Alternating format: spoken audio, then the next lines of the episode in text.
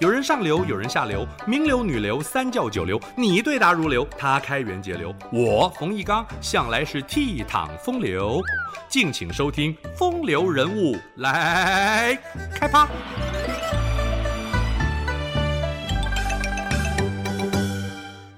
荆轲深入虎穴行刺秦王，不为成匹夫之勇，也并非效忠燕太子丹个人，而是体恤。深陷战争之苦的人民，荆轲本是齐国后裔，游历江湖，来到燕国，和屠夫高渐离成为知己。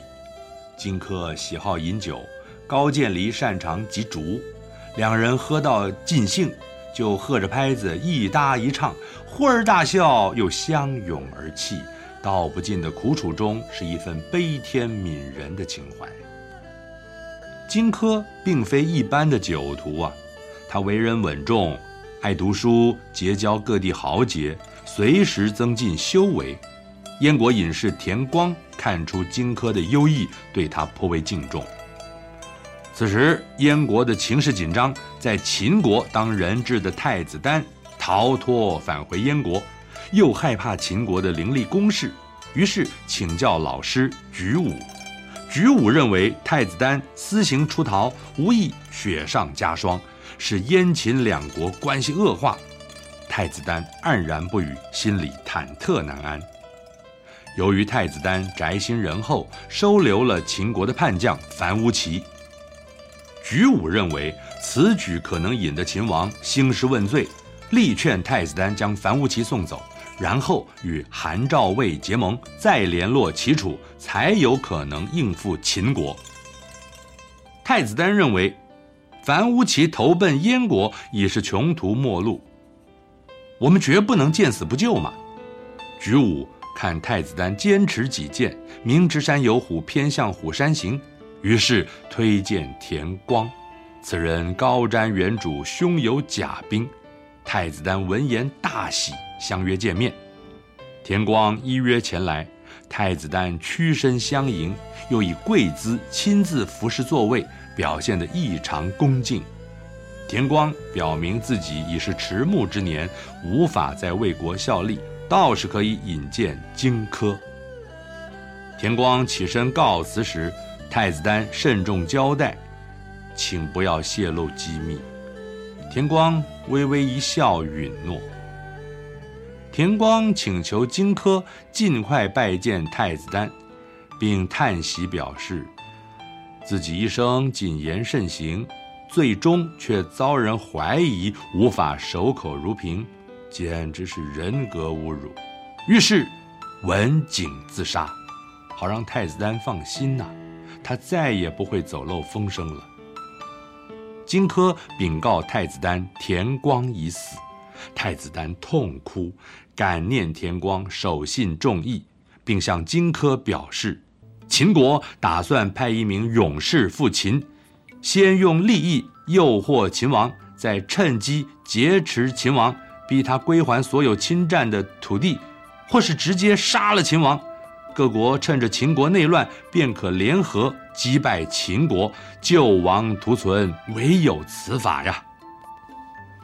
荆轲推荐自己去执行这项不可能的任务，燕国把荆轲奉为上卿，得享各种礼遇，荆轲却迟迟没有行动。秦国兼并了赵国，大军向北挺进，兵锋直指燕国。太子丹请求荆轲采取对策，荆轲认为缺少让秦王采信的诱因，根本无法进谏。又谈何近身行刺呢？如果能用樊於期的项上人头，再加上燕国都抗地区的地图，才有可能换取秦王接见。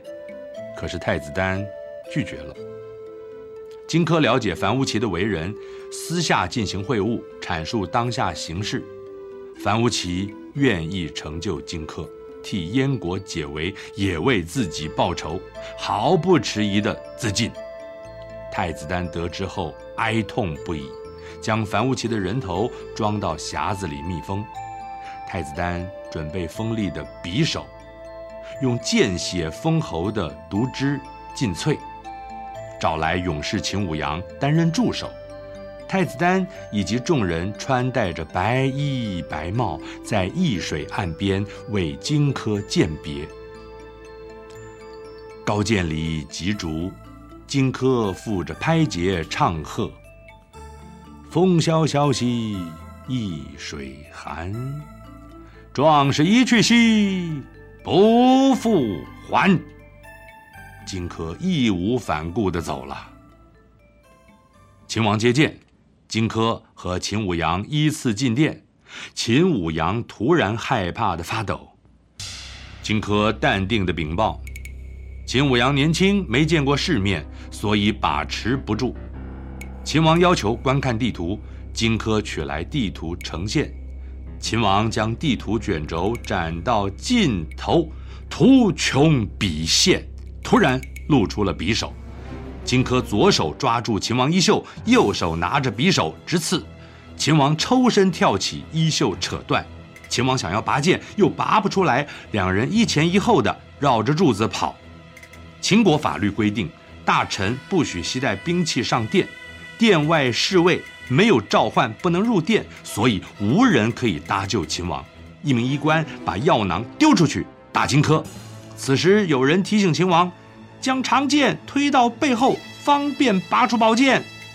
荆轲立刻被长剑砍中，倒卧血泊，举起匕首投掷秦王，不中。荆轲死前直视秦王，坦诚大事未成，是因为想活捉秦王，迫使秦国归还土地，回报太子丹的恩德。荆轲勇敢坚毅，让秦王震惊至极。《战国策》详细记载了荆轲刺秦王的经过，悲壮的氛围表现出荆轲重义轻生、勇于牺牲的精神。田光和樊於期更在生死取舍间流露出仁侠仗义的大无畏。其实他们彼此并无深交，包括之后也去刺秦的高渐离，虽然都功败垂成，但是他们为了扭转历史、仇报知己的义行，千古传颂。如陶渊明所说：“其人虽已没，千载有余情啊。”以上风流人物来开趴，由中华文化永续发展基金会直播。